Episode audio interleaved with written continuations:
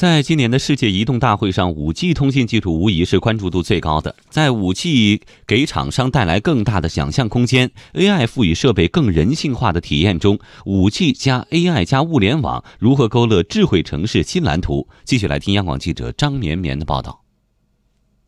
在展会上，5G 加 8K 已经应用于智慧交通、智慧医疗、远程教育、展览展示等诸多领域。华为公司移动系统部副部长黄洛蒙拿无人机拍摄和石油管道巡检等应用来举例说：“比如说我们在一个无人机上头，因为无人机拍摄画面非常广，而 8K 在这个时候，我的分辨率提升之后，我在很多公安啊、消防啊，比如说包括石油管道的巡检啊，你只有清晰度到那个程度，你才能看清楚问题。”中国电信的展台上展示了 5G 与人工智能和物联网结合后在居民社区中的应用。记者在展台上看到了一个集监控、称重、对比、身份识别等功能为一体的智能垃圾回收站。它流畅地将一叠刚刚回收到的旧报纸称重、计算价格，并打开了相应的分类回收垃圾桶。当垃圾超过限定量，它还会立刻发出警告，及时通知管理人员。工作人员说，这样可以在确保垃圾分类的基础上，方便居民，也节省成本。现在这这一款机器呢，是针对可回收物和有害物进行的一个智能垃圾分类的回收站。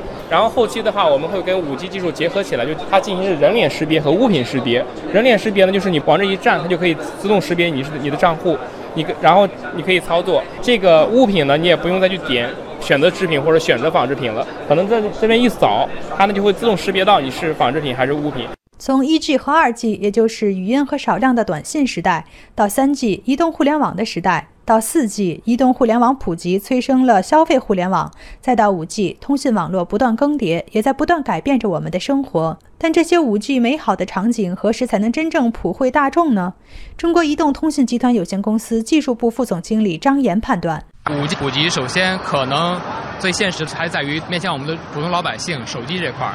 我预测明年是一个这个广泛普及的一个过程。